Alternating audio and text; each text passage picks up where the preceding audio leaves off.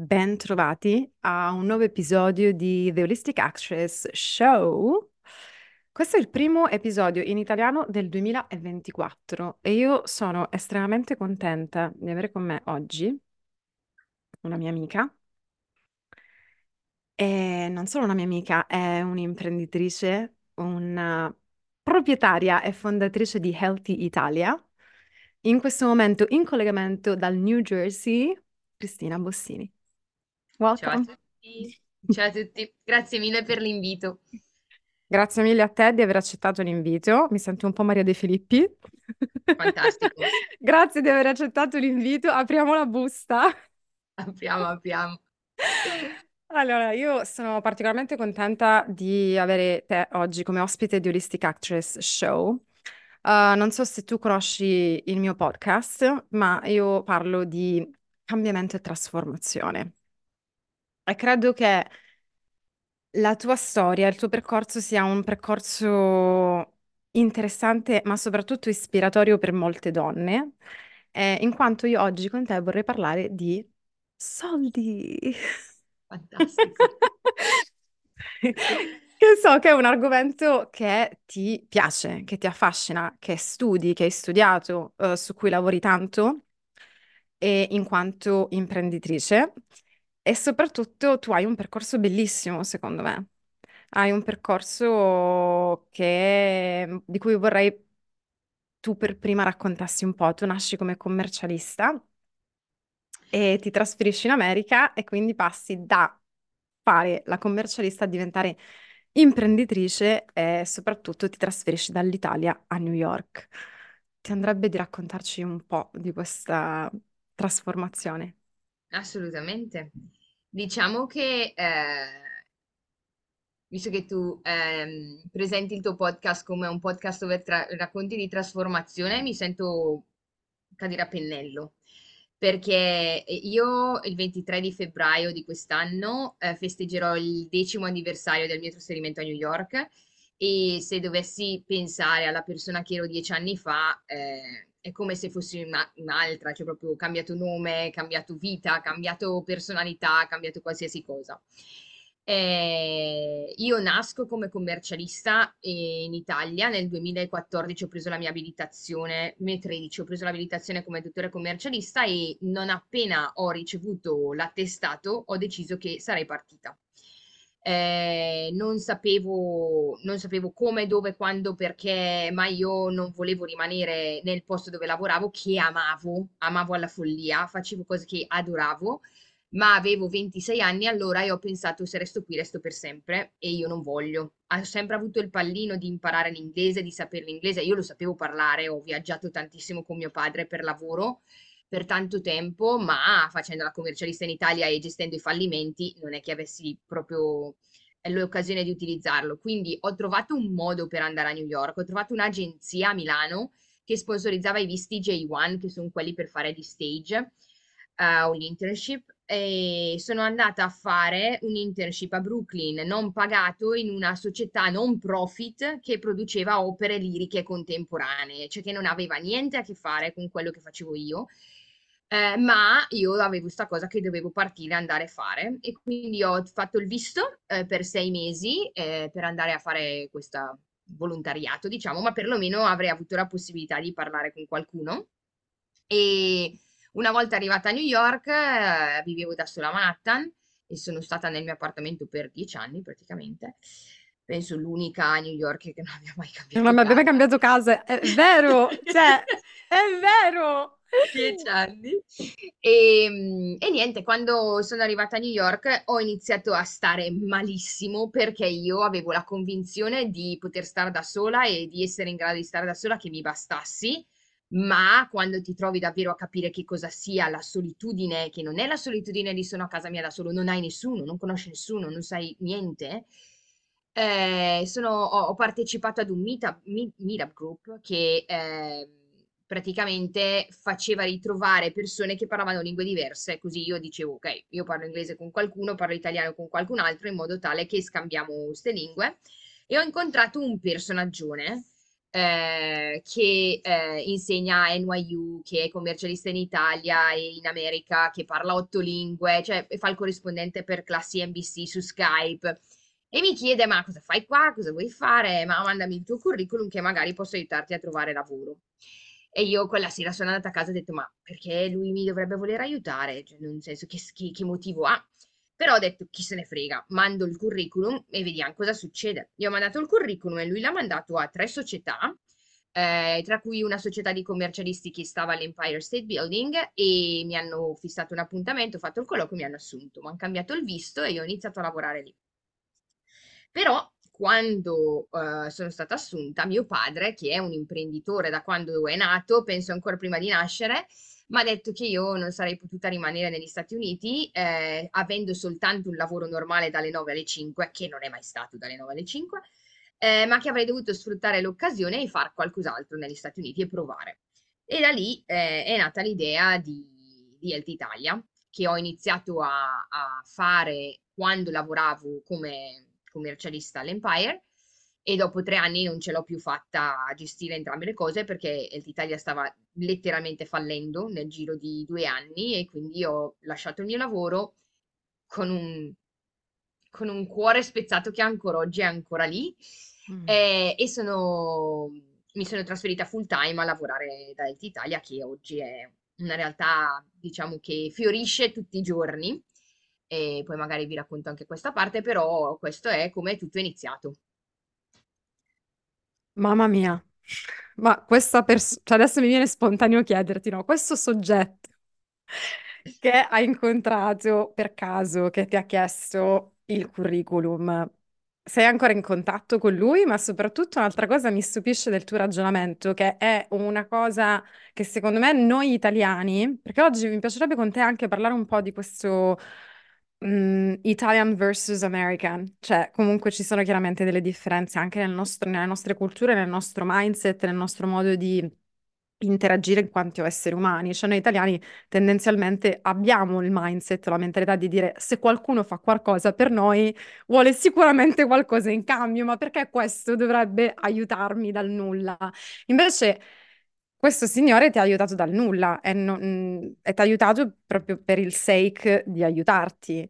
Ehm, questo fa parte un po' del sogno americano, secondo te? Ed esiste ancora il sogno americano? Allora, il mio è il sogno americano, ma proprio da manuale, da manuale. Mm, allora, questo signore davvero non ha voluto niente in cambio, sono ancora in contatto con lui, lui vorrebbe tanto sposarmi, io no, e quindi cerco di vederlo eh, col contagocce perché non mi piace illudere le persone, poi, cioè, nel senso, Certo. ci mancherebbe, sono grata e sarò sempre grata a lui perché io sono qua per lui, grazie a lui e ci mancherebbe, lo sento volentieri, lo vedo volentieri. Ehm, però, eh, aspetta che mi sono persa. eh, Del sogno americano. il sogno americano, eh, allora, il sogno americano ti dico esiste, eh, però non è gratis. Ma non, non sto parlando di soldi in questo momento. Io ho avuto la grande fortuna che mio padre mi, mi potesse supportare anche a livello finanziario, perché lui ha finanziato tutto il progetto di Health Italia inizialmente, ma eh, il prezzo da pagare è alto, perché eh, io ho dato la vita. Per dieci anni ho dato letteralmente la vita eh, non ho potuto costruirmi le amicizie che avrei voluto, non ho potuto godermi New York come avrei voluto, non ho potuto vivere la vita da trentenne che avrei voluto perché avevo problemi da risolvere che non i trentenni che incontravo dovevano affrontare. Eh, ho dovuto tenere in piedi un business durante il Covid dove magari la gente era a casa a grattarsi e non sapeva cosa fare. Io sono venuta a lavorare tutti i giorni dalle 7 a mezzanotte per tutto l'anno eh, e l'ho portato avanti da sola con l'aiuto di mio fratello per tutto il 2020. E, ehm, e quindi dico, il sogno americano esiste e c'è per tutti, ma non proprio per tutti. Devi avere il mindset giusto e eh, anche quando cadi devi sapere che eh, devi andare avanti, che c'è un reward alla fine, aspettiamo di vedere quando sarà la fine, però è fattibile. L'unica cosa è solo mh, ricordarsi che non è gratis a livello di quello che ti, eh, ti costa a livello di vita e di cose a cui devi rinunciare. Poi se, io sono sempre dell'idea che Se tu rinunci a tanto e soffri tanto, avrai tanto, però non, è, non avviene contemporaneamente e devi fare il salto nel vuoto e fidarti che la strada che stai percorrendo sia quella giusta senza vedere dove starai, dove arriverai. Certo.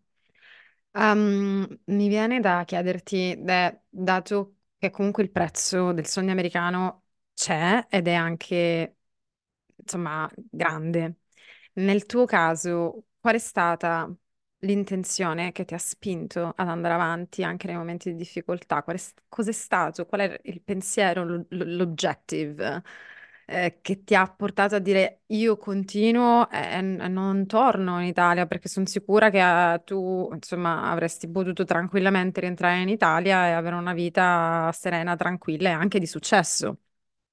Visto che stiamo parlando di soldi, eh, ti rispondo che eh, questo è quello che mi ha tenuto qua, ma non tanto per i soldi, perché eh, mio padre, come ho detto, ha finanziato tutto il progetto e io ho preso un impegno. Eh, quando lui mi ha dato la possibilità, eh, io ho preso l'impegno che avrei restituito tutti i soldi che mi sono stati prestati per eh, realizzare questa, per, per percorrere questa avventura, per realizzare questa attività e quindi fino al giorno in cui non lo farò, eh, non mollo, quindi non, non ho scelta io.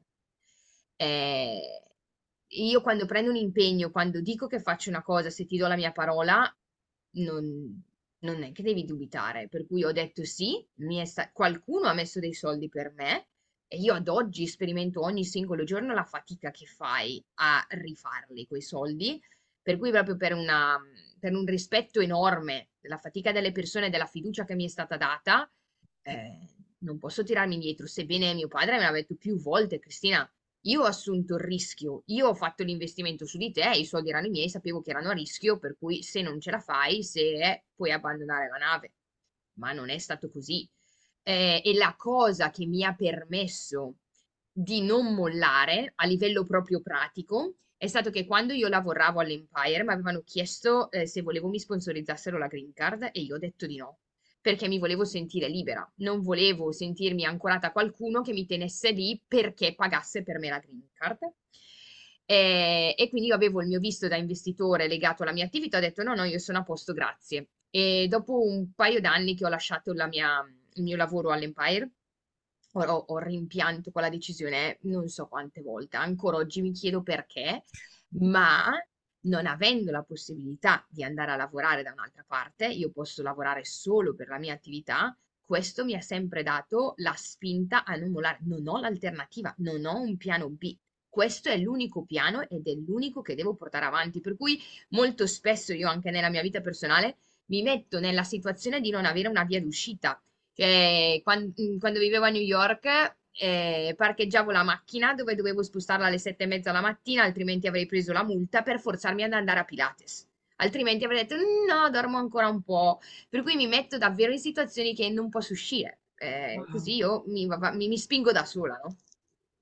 Questa è una eh, tecnica sicuramente anche inconscia tante volte, di, secondo me di, è una forma di anche di rispetto nei confronti di se stessi, di, di quando noi ci challenge ourselves, è una forma di rispetto, è una forma, secondo me, di...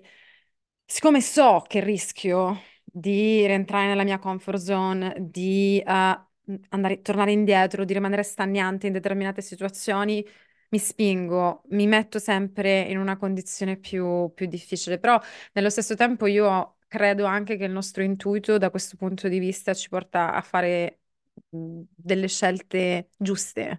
Cioè il fatto di aver rinunciato alla green card ovviamente è una cosa che razionalmente diresti, vabbè ma sei matta, rimanevi a lavorare tipo altri due anni lì o non so quanto e avresti avuto la green card, però probabilmente quello non è il tuo objective. Il tuo objective era farcela da sola. E, ehm, ed è anche bello sentire la tua storia perché secondo me spesso ci sono delle ehm, delle interpretazioni sbagliate rispetto alle persone che hanno delle possibilità, che non vuol dire che le possibilità ce le hanno loro, ma magari derivano da un genitore, un familiare, un investitore esterno, no? Che è comunque qualcosa che tutti noi possiamo crearci in qualche modo. È chiaro che magari se hai una famiglia, un genitore che crede in te ti sostiene, è, è è sicuramente un vantaggio, però non è un vantaggio e basta. Cioè, nel senso, sì, ok, mio padre mi ha dato i soldi, però poi la baracca la devo mandare avanti. Cioè, non è un gioco, giusto? E quindi eh, è bello ascoltare la tua storia, perché è una storia di... Sono qua da dieci anni e ho una promessa che ho fatto a mio padre e l'ho fatta anche a me stessa e questo mi dà la forza di andare avanti.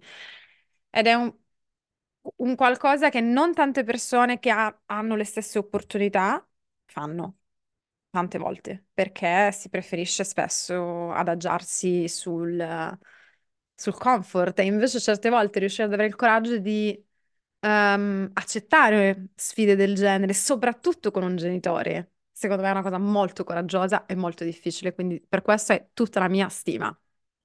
Grazie. Oggi parliamo di, di soldi e parliamo, sì, io so che io e te abbiamo una passione in comune che è mm, la manifestazione, la legge dell'attrazione. So che tu hai studiato Bob Proctor, eh, anche io. Ehm, molte persone non sanno di cosa stiamo parlando e non entriamo probabilmente troppo nel merito di Bob Proctor, ehm, Thinking into Results, eccetera, eccetera. Però è sicuramente legato alla tua, ehm, alla tua in generale, se parliamo di soldi, se parliamo di libertà economica, se parliamo di manifestazione economica, che è una cosa a cui io tengo molto, soprattutto in quanto donne, non possiamo che non parlare di legge dell'attrazione. E allora volevo chiederti cosa rappresentano per te i soldi, al di là della ricchezza, in termini di materiale, no? Di, di acquisire denaro e di poter magari avere più possibilità. Allora, se tu mi chiedi eh, cosa rappresentano per me i soldi, l'unica parola che mi viene in mente è libertà. Eh, quindi questo è quello che vedo in questo. E allora, li ho- cioè, nel senso non so neanche dirti come è stato il mio rapporto con i soldi, perché è stato sempre anche comunque complicato, perché vengo comunque da una famiglia che potrebbe essere finita- definita benestante, mio, mio padre ha un'azienda di famiglia, ehm, non ho mai av- avuto una vita sopra le righe, non mi è mai stato permesso più di tanto, anzi, non ho mai avuto i soldi, non mi sono mai stati dati. Mm, quindi mio papà era quello che ha, lui ha i soldi, ma io sono figlia di uno che li ha, ma non li ha. Quindi è poi sempre anche stato complicato gestire questo. Ah, ma tu sei figlia di... E io, eh, sì, però mm, non ho niente. Eh, tu considera che eh, mi è capitato diverse volte di raccontare questa cosa, ma quando io ho dovuto lasciare il mio lavoro all'Empire, non è stata una scelta mia, è stata una scelta obbligata da mio padre che mi ha detto adesso vai a sistemare il casino che hai fatto da Health Italia perché non te ne sei presa abbastanza cura. E ehm, io ho lavorato da Health Italia per un anno senza uno stipendio e mio padre eh, mi pagava l'affitto di casa. E per me è stato un incubo perché ero passata da autogestirmi a non aver più la libertà economica di fare nulla e a un certo punto mi ha detto basta, adesso ti arrangi e io avevo 13 dollari sul conto corrente e dovevo pagare l'affitto. E ho pagato l'affitto, adesso per chi è in Italia non lo sa, ma ehm, in America c'è una cosa che puoi fare con la carta di credito, praticamente accumuli i punti, ve la spiego un po' così, così si capisce molto, molto semplice, come se fossero i punti dell'S lunga, eh, i punti fragola, e poi tu però puoi convertire questi punti fragola in soldi. Per cui io ho pagato l'affitto di un mese con i punti fragola dell'S lunga. E da lì, piano piano, ho iniziato a ricostruirmi il mio saving, a mettere qualche, qualche dollaro da parte ogni mese e sono ripartita. Ma io sono arrivata lì con mio padre che mica lo sapeva. Non ho detto niente, non mi sono messa a piangere e dire per favore aiutami. per-". No, mi ha detto così, lui ha deciso così e io non ce la devo fare. Io mi devo arrangiare. Ehm, e quindi ti dico, il mio rapporto con i soldi è sempre un vi odio, vi amo, non me ne può fregare di meno, anche perché sono così. Io poi, tra l'altro, spendo tantissimi soldi per gli altri, non per me. Quindi io ti posso comprare una borsa da 1000 dollari a te, se la devo prendere per me, dico no, vabbè, ma io non spendo quei soldi per una borsa. Mai fatta, mai fatta per gli altri. Non ho mani bucate, mani bucate. Però ti dico, eh, per cercare di tirare le somme su questa cosa, ad oggi i soldi li vedo davvero come libertà, perché eh, a proposito di dire i risultati li vedi, li vedi molto più in là, Cioè io oggi mi posso permettere una vita che cinque anni fa mi sognavo, ma sognavo proprio e è stato bellissimo perché proprio domenica sono andata in un centro commerciale, uno dei miei stilisti preferiti è Emilio Pucci. Quando ero giovane, perché tanti anni fa, metti che avevo 18-20 anni e stavo con un mio fidanzato storico che poteva permettersi qualsiasi cosa e mi regalava, cioè un anno ho trovato otto eh, pacchi di Louis Vuitton sotto l'albero di Natale, per darvi l'idea, e mi aveva comprato due o tre cose di Pucci e un quel giorno gli ho proprio detto, mamma, le devo tenere proprio bene perché io non avrò mai la possibilità di, di comprarmele. E domenica sono andata in questo centro commerciale, c'era Emilio Pucci, c'era il negozio di Emilio Pucci e mi sono comprata due vestiti perché c'era il saldo del saldo del saldo e mi sono proprio detta, Cristina, è arrivato quel giorno, eh. È arrivato il giorno in cui tu avevi detto, ma io non so se me lo potrò mai permettere. E guarda cosa è successo. E un altro aneddoto che mi piacerebbe raccontarti della manifestazione è stato è quello che mi è successo nel 2021. Nel 2021, eh, sì, 2021 mi pare, piena pandemia ancora qui, io ho un visto che non mi permette di muovermi, ma posso stare negli Stati Uniti solamente due anni di fila e dopo devo uscire per rinnovare il visto. Posso anche semplicemente uscire e rientrare, si autorinnova, ma non posso tornare in Italia perché è pandemia. Eh, vado, per, vado, dal dentista a luglio perché avevo un problema e sono nella sala d'attesa e c'è un quadro con il mare dei Caraibi. E io proprio guardo il quadro, mi vedo ancora la foto del quadro. E dico chissà quando è che potrò permettermi di andare a fare una vacanza del genere. Eh, 5 agosto sono a Bermuda da sola, in un hotel da sogno, che lì non so se ci tornerò, perché con i punti dell'S lunga... Sono sempre volta, loro, sono sempre i punti fragola!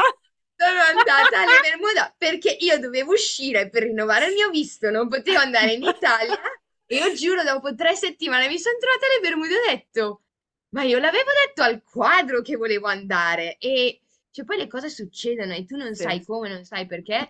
La mia famiglia, i miei fratelli mi prendono sempre in giro perché io gli parlo con l'universo. Io proprio salgo in macchina e dico, universo, ascolta, mi servirà per questa cosa. Il problema vero è che tu la vuoi in un determinato periodo mm-hmm. e lì lo sbaglio. Ah. Tu devi dire, ho bisogno di questo.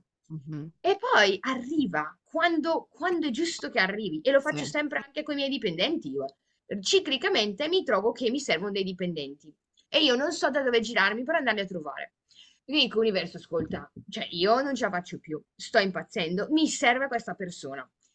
E niente, cerco, cerco, cerco. Un giorno mi stufo e smetto di cercare e arriva. Arriva. Ah, e quindi io sono proprio... Cioè, l'universo, quando dice the universe has your back, è un understatement. Assolutamente. E, mh, la tua famiglia ha cominciato anche loro a chiedere all'universo, che io per esempio a mia mamma la registro ogni tanto perché lei vuole delle cose e la costringo a fare dei, a- proprio a dire sono grata e felice che senza particolare sforzo oggi riceverà- riceverò, ho ricevuto, sto ricevendo nel mio conto corrente, ho eh, questa cosa, no?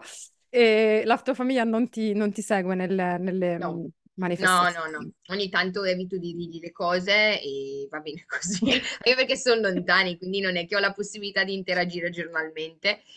Ma, ma io non smetto proprio. Anzi, a volte proprio mi rendo conto, mi fermo in per strada e dico, mamma mia, grazie, guarda, devo solo essere grata.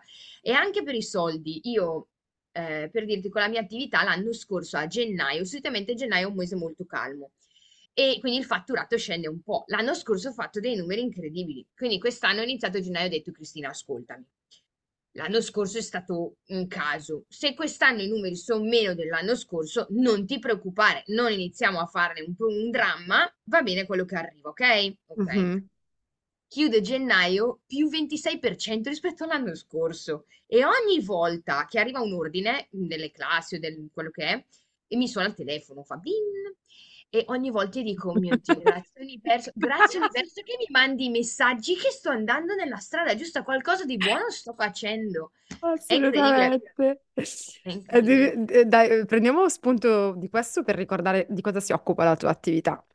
Ah, Health Italia è un negozio di specialità alimentari italiane e una scuola di cucina che ho eh, con tanta fatica voluto strutturare un pochino come la cucina di MasterChef, dove ognuno ha la sua postazione per preparare la pasta, la sua postazione per cucinare. Quindi la gente viene, magari cucina un'oretta, un'oretta e mezza e dopo ha il suo tavolo eh, nel negozio dove cena e mangia quello che ha cucinato. Quindi è una entertainment cooking school, non è un istituto alberghiero per capirci. Ok. Tu mangi tanto? No. È il classico, quando uno ha un'attività che comunque, non so, il cibo magari non mangia. Io eh, penso che io man- mangio con gli occhi, perché a forza di vedere, cioè proprio mi sazio vedendo, quindi cucino la pasta tutti i giorni, ma non è che mi viene neanche da assaggiarla, e non è uno sforzo, non è che dico, "Oh mio Dio, non devo mangiare. No, non mangio tanto. ok. Allora, avrei una domanda per te che riguarda il money mindset. Tu hai studiato money mindset, giusto? Quanto ti ha aiutato a studiare money mindset nel tuo percorso imprenditoriale? E la mia domanda in realtà è quan- ad oggi, che sicuramente eh, hai fatto un percorso di personal development, e quali riconosci sono stati i limiting beliefs della vecchia versione di te, che in realtà ti bloccavano dal manifestare, ti bloccavano dal creare, dal ricevere, che, su cui hai lavorato e che magari riconosci anche essere, magari dei limiting beliefs anche molto italiani, magari dei limiting beliefs che appartengono anche al fatto di essere una donna e in qualche modo magari ti senti per le donne che ci stanno ascoltando, perché comunque inevitabilmente noi donne abbiamo dei traumi legati alla nostra relazione con i soldi che sono mh, legati al nostro genere eh, sessuale. Che ci sono tantissime, ovviamente, limitazioni che ci portiamo dietro, ma così come anche emozioni limitanti come possono essere la vergogna di emanciparsi, la vergogna di scegliere una professione ehm, diversa da quella che ci è stata insegnata o properata come giusta per una donna, la vergogna di mettere prima il lavoro della famiglia o di procreare. Quale pensi sia stato il più grande limiting belief in passato che hai modificato e quale sia oggi invece il tuo money mindset, cioè o comunque il, il, il belief che ti aiuta nel manifestare, creare, andare avanti con la tua attività? Allora, il limiting belief più grande è credere che quello che dicono gli altri di te sia la verità. E eh, il mio limite più grande, che poi è anche la mia più grande fortuna nella vita, è mio padre.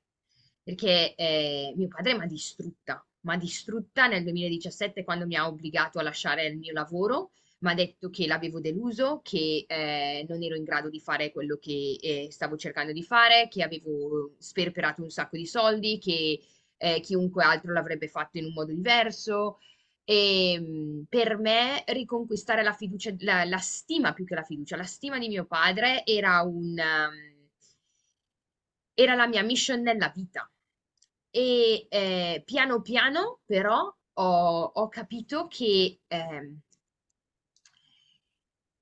e questo l'ho fatto anche con un percorso un po' alternativo perché ho fatto una seduta di, eh, come si chiama? Dopo ci penso non mi ricordo come si chiama, ma ho veramente lavorato sul fatto che mio padre ha creato una figlia che Mm. non riesce a gestire, nel senso che Family ehm, Constellation, per caso? sì, ho fatto, Ok. que- ho fa- ma che si chiama in italiano? Eh, costellazione familiare, Costellazioni umane, credo. costellazioni- perfetto, ho fatto costellazioni familiari L'ho fatta e da anche lì io. sono riuscita a capire che praticamente mio padre ha sposato mia madre perché ehm, lui riesce a, a gestire quel tipo di donna. Quindi lui cercava la madre di famiglia che stesse a casa con i suoi figli e gli ha dato esattamente quello che lui voleva. E io non sono così perché io sono, io ragiono, io penso, io mi arrangio, io, ma lui mi ha cresciuta così. Lui mi ha cresciuta e mi ha messo in mezzo a un aeroporto e mi ha detto adesso ti arrangi.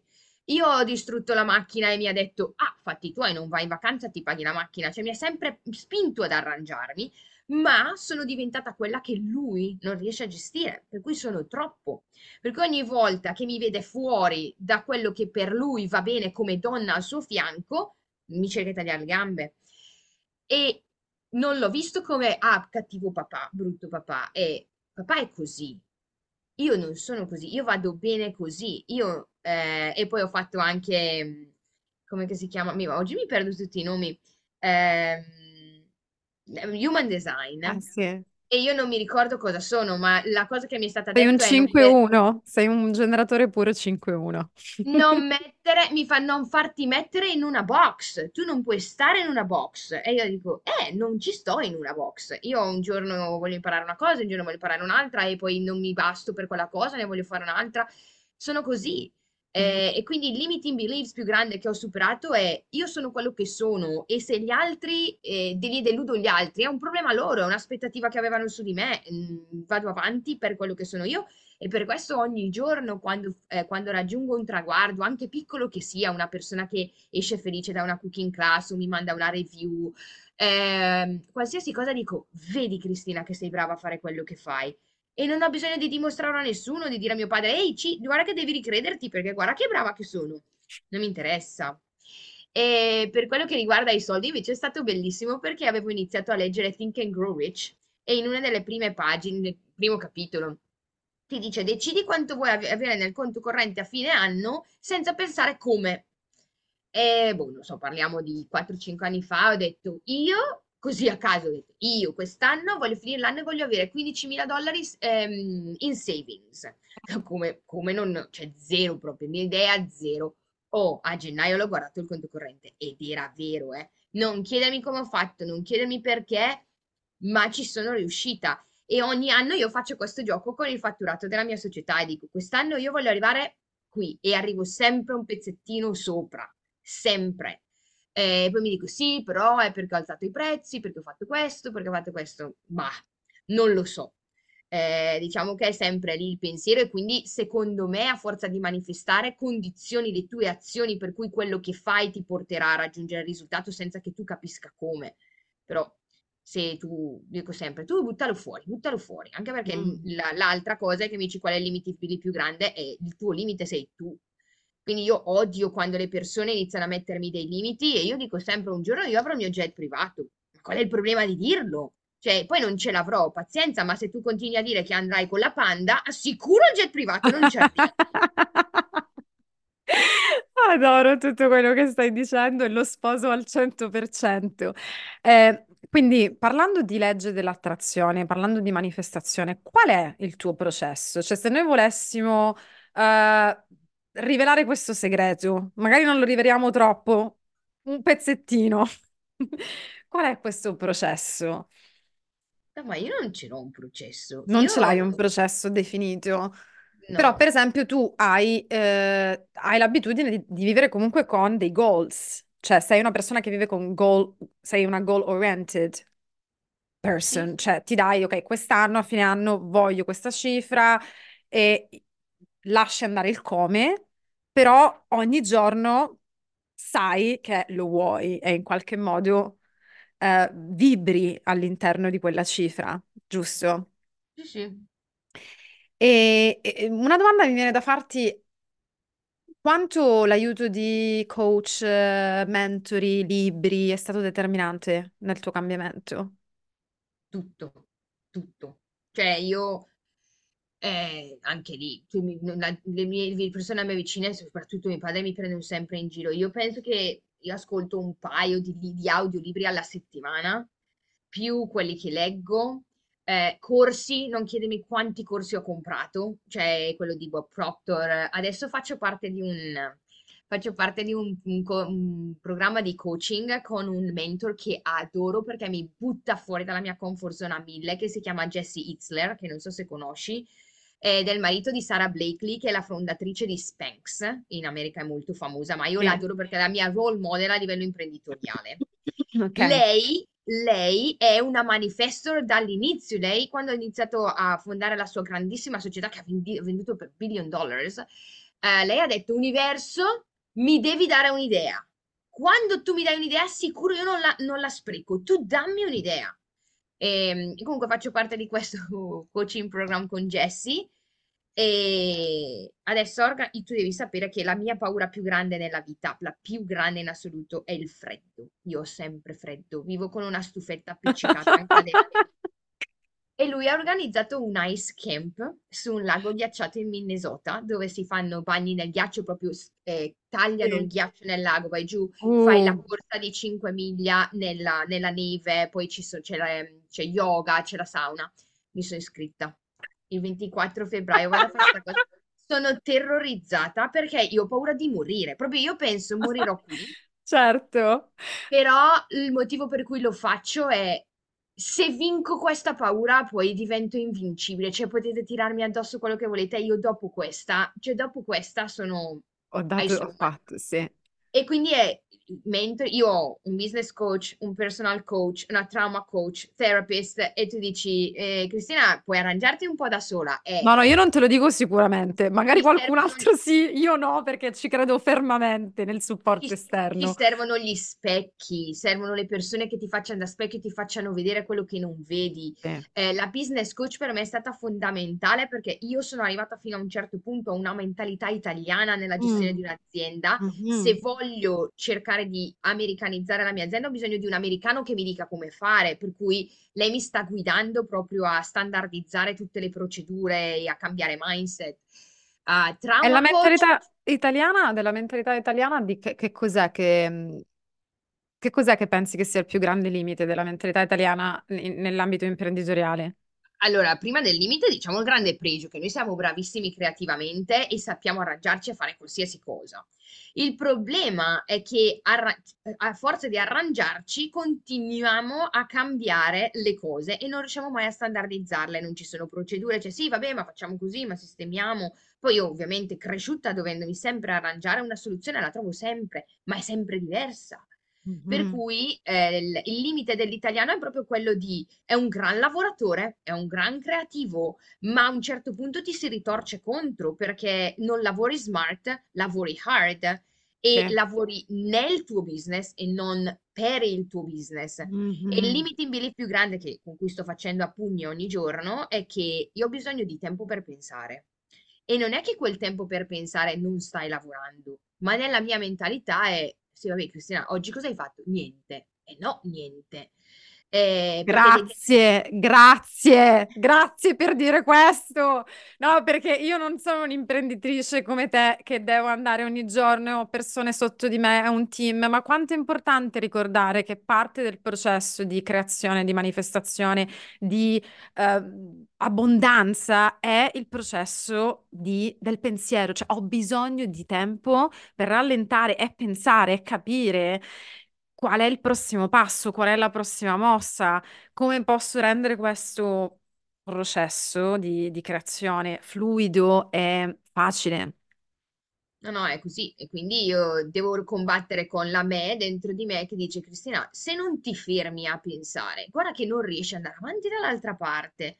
Eh, per cui è questa, questa idea che l'italiano deve sempre lavorare, lavorare, lavorare, lavorare. Poi io vengo da una zona, dal- cioè, vengo vicino Brescia, diciamo così, ma da una valle, per cui si deve sempre lavorare. Cioè, se arrivi a casa alle 8, papà ti dice, sei già a casa? Sì, eh, Sì, è la mentalità del sudore, delle lacrime e del sangue. Esatto, per cui quello è, sto molto lavorando, però sì, la, la- la risposta alla tua domanda è no, io sono sempre a leggere, sempre ad ascoltare, io anche adesso che ho cambiato casa e ho il tragitto che è 10 minuti, è un audiolibro 10 minuti, Certo. eh, perché, perché mi tiene, mi- la mente purtroppo va, va se non la metti nei canali giusti, per cui ho bisogno che qualcuno ogni giorno mi ricordi dove devo stare, dove voglio stare. Cui io mi ascolto solo libri di self-development, personal development, eh, che mi tengono on track, perché è super facile Perdersi, assolutamente. E cosa pensi invece che sia il limitante della cultura americana imprenditoriale del business? Uh, investe molto poco sulle persone, che è una cosa che invece sto cercando di fare. C'è, c'è un, la gente cambia lavoro molto, molto frequentemente rispetto a quello che avviene in Italia e molto spesso lo fa per i soldi, anche se ti devo dire che la cosa sta molto cambiando, perché negli ultimi anni, appunto, quando assumo nuovo personale, dicono tutti adesso voglio fare qualcosa per me, qualcosa che mi piaccia, voglio fare qualcosa che abbia un impatto sulla vita degli altri, perché tu dici, ma perché vuoi lavorare da Health Italia? Adesso puoi andare a lavorare da qualsiasi altra parte, però ti dicono no, voglio partecipare a qualcosa che posso contribuire alla crescita, ehm, e voglio far parte di un, di un- di un gruppo che, e che non sia solo qua per lavorare per far soldi. Quindi la- anche la cultura americana del lavoro sta cambiando. Anche se ti devo dire che con, con il Covid poi c'è la questione che tutti vogliono lavorare da casa, che vogliono la flessibilità. ehm, mi viene un po' da dirti quello, è un po', è un po' difficile gestire queste cose. Io ovviamente non, non lo risento perché se vieni a cercare lavoro da me, per forza devi stare qua, da casa non facciamo molto. Certo, Eh, però diciamo sì, quello di, di non costruire il rapporto e far, cioè, faccio fatica a trovare persone che, tra virgolette, sposino il progetto e non siano qui solamente per uno stipendio. Questo. sì, sì. Allora, ti farò due domande che sono le domande finali della nostra intervista e mm, che sono quelle standard che faccio a tutti. Allora, c'è questo turning back point di cui io sono fissata perché come attrice sai che amo um, le storie e amo, amo le trasformazioni dei personaggi e noi siamo tutti personaggi. La vita è un film o comunque un palcoscenico e noi continuamente ci trasformiamo e poi ricominciamo e ci ritrasformiamo. E quindi c'è questo punto eh, che in acting chiamiamo il no turning back point o point of crisis. Ed è il momento in cui il personaggio ehm, succede qualcosa nella vita del personaggio.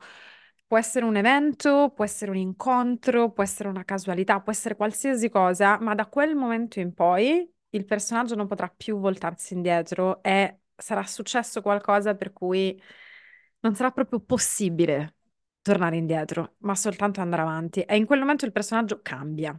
Spesso faccio l'esempio di Al Pacino che vuole fare il bravo ragazzo fino a quando non va nel Bronx, anzi no, penso in Queens, eh, e va a rivendicare la morte di suo padre e non ha mai ucciso nessuno e lui non voleva diventare il padrino, però per rivendicare suo papà, in quel momento sa che entrando in quel ristorante la sua vita da bravo ragazzo sarebbe finita e non potrà mai più tornare indietro perché ammazzerà i, i, insomma, gli assassini, i pseudo-assassini di suo padre. E, e ognuno di noi nella nostra vita ha uno o più turning back point. Qual è stato il tuo? Allora, il mio è proprio chiaro, così me lo ricordo come se fosse ieri, che è stato proprio il, il giorno in cui mio padre mi ha eh, detto che avrei dovuto lasciare il lavoro da commercialista all'Empire per eh, dovermi dedicare completamente a Health Italia, ma non l'ha fatto eh, con le buone maniere eh, è stata una conversazione in Skype dove mi ha urlato contro con una rabbia che non avevo mai visto, dicendomi, io gli chiedevo aiuto perché non sapevo come fare, lui mi ha detto non c'è più l'imprenditore, non c'è più il padre, non ti è rimasto niente. E, e uno può pensare che oggi io non parli con mio padre, non abbiamo un rapporto, io lo adoro. Per me è la persona più eh, saggia che abbia conosciuto nella vita e gli ho chiesto di scrivere un almanacco perché così quando morirà io avrò le sue massime scritte perché non so come fare. Eh, ma in quel momento mi è crollato il mondo addosso. Proprio, io ho sempre pensato, mio papà mi aiuterà sempre, io avrò sempre le spalle coperte in tutto e per tutto, io sono rimasta senza soldi, sono rimasta senza guida, ho smesso di mangiare, ho smesso di dormire, ho perso 20, 20 kg in una settimana, tipo una roba così. Ehm, e, e lì ho capito che ero sola. Ho capito che ero sola e che in qualche modo avrei dovuto farcela e per me oggi mio padre è mio padre, ma so che me la devo cavare. E, e da lì Cristina non pensa più che, ci- che arriverà qualcuno a salvarla, eh, ma sa che una, una soluzione la deve trovare lei, che poi ti si ritorce contro in altre situazioni, eh. Però di base quello lì è stato il momento in cui per la, la mia vita è completamente cambiata, in modo abbastanza traumatico, però, però mi è servito. Grazie di questo, racco- di questo racconto e dell'onestà, perché è così, cioè alla fine un genitore, ognuno nel proprio modo, perché i genitori sono esseri umani e non sono perfetti, secondo me devono insegnare ai figli l'emancipazione, l'indipendenza, l'autonomia, il capire realmente il concetto che ehm, prima o poi dobbiamo crescere e dobbiamo camminare sulle nostre gambe. E per quanto magari possa sembrare crudele, però è un atto d'amore ed è un atto di Eh, deve essere stato difficile per tuo papà fare questa cosa. Assolutamente, infatti lo dico sempre che la forza immensa di mio padre come educatore è la sua capacità di dire no, anche quando vorresti solamente dire sì. E io dico sempre che se un giorno avrò dei figli, io non lo so se avrò questa saggezza o questa forza, perché so- quando ti dicono solo i no che aiutano a crescere, sembra una frase fatta, ma non è tanto il no che aiuta te, ma la forza che il genitore deve avere per lasciarti lì a morire. Perché lui lo, cioè, lo sapeva e poi dopo due settimane è venuto, a- è venuto di persona a vedere che io fossi ancora viva. Eh, però, cioè, io non lo so se... Io voglio conoscere tuo padre comunque. Beh, fa, fa parte del prezzo da pagare però, eh. Cioè, non so se l'hai capito che è uguale, è il prezzo da pagare, esattamente in persona. Eh, Però sì, sì, no, guarda, io lo, lo ammiro tantissimo perché penso che ce ne siano veramente poche di persone che abbiano la sua saggezza proprio anche nel capire quando devi, devi andare contro quello che vorresti fare. Non avrebbe voluto dirmi quello che mi ha detto, no, pagherebbe per soprattutto poi, rimangiarselo. Sì, certo, mi e soprattutto con una donna, perché io ci tengo anche a sottolineare questo. Eh, io ho un padre che è completamente l'opposto di tuo papà, che non sa mai dire di no, e però che nel dire sempre di sì crea danni a volte, perché a parte che certi sì non possono essere detti. E, e poi si creano anche forme di risentimento spesso quando una persona dice di sì ma vorrebbe dire di no e poi in qualche modo si vengono a creare poi nel lungo termine dei contrasti, dei conflitti, delle incomprensioni, ma soprattutto non, non c'è un insegnamento, no, non c'è una solidità nell'educazione e tutto. E, e cosa volevo dire? Che sei una donna, che il fatto che un padre faccia questo con una donna e non con un uomo per me è mm, ancora più di valore significativo. Perché comunque anche noi in Italia veniamo da una cultura in cui la figlia femmina, almeno io, sicuramente io vengo dalla Sicilia, quindi insomma in Sicilia sicuramente la figlia femmina non è, eh, non è la figlia su cui si investe da un punto di vista di futuro, o dico eccezionalmente, è più la, la persona che deve trovare il buon partito, che si deve sistemare o che comunque va capita, va aiutata, la donna è più debole. E invece no, e invece non è così. E anche se fosse così, si può cambiare, si può, si deve cambiare, si deve lottare, si deve, ci si deve emancipare. Ma se non abbiamo degli uomini che credono in noi, soprattutto a livello verticale, quindi dall'alto, se il nostro padre è il primo a trattarci come delle imbecilli, perché magari pensa che non siamo in grado di, di creare denaro, di, di emanciparci o qualsiasi altro genere di, di forma di evoluzione proprio a livello culturale, no? E diventa estremamente difficile. Quindi io lo apprezzo ancora di più. Ultima domanda per te. Ehm, sai che io ho un programma di coaching che si chiama Becoming Yours- Yourself e mm, mi piace molto questa parola becoming e credo che il becoming sia dovuto sicuramente agli eventi della vita, ma sia anche dovuto da un lavoro intenzionale come il tuo e costante di volo- volontà di andare in una direzione e di lottare con i propri mostri e di crescere. Chi è la persona che sta diventando Cristina?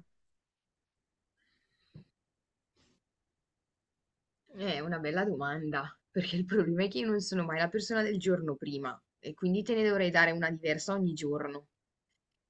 Ehm, Oggi, per esempio.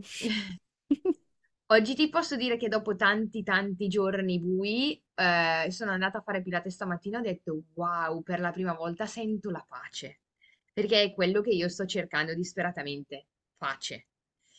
Eh, È il mio, è il mio, è il mio goal, se tu mi parli di goal, è che cosa dive- vuole diventare Cristina? Una persona serena e che prova pace, perché ho un'inquietudine dentro che per la vita che faccio, per dove vivo, il lavoro che ho, le relazioni che ho vissuto, eh, non sono proprio pacifica. Per cui sto lavorando tanto per trovare la mia pace e sì, assolutamente come dici te, è un lavoro costante, è un lavoro non smetto un minuto al giorno di farlo, proprio anche controllare i pensieri che fai, perché sono una firmer believer that siamo quello che pensiamo, manco quello che mangiamo, quello che pensiamo, perché poi dopo la vita la vedi in modo diverso, ma controllare i pensieri è la cosa più difficile in assoluto, perché arrivano e tu dici, "Eh, ma io non ho mica voluti, eh.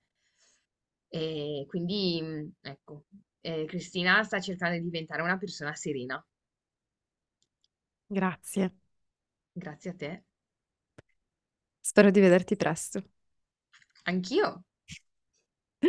Allora, per chiunque voglia seguire Cristina, io poi ovviamente pubblicizzerò Health Italia e i tuoi social media, così che la gente possa trovarti, venirti a trovare in New Jersey, venire a prenotare le tue classi, eh, mangiare, e sponsorizzarti perché comunque è una bellissima attività e anche di qualità e secondo me chi è in America, chi è a New York, chi è dai- nei paraggi ne vale la pena. Grazie E mille. stai con me, non te ne andare. Adesso chiudo il podcast. Vi ricordo a tutti che ehm, The Holistic Actress Show è su YouTube, non solo su Spotify. Seguitemi, mettetemi mi piace e condividete. Questo è un podcast per raccontare storie di persone da tutte le parti del mondo su cambiamento e trasformazione e siamo tutti, tutti nel nostro viaggio di crescita, quindi ehm, spero che questo episodio sia stato di ispirazione per tutti voi e ci vediamo al prossimo episodio.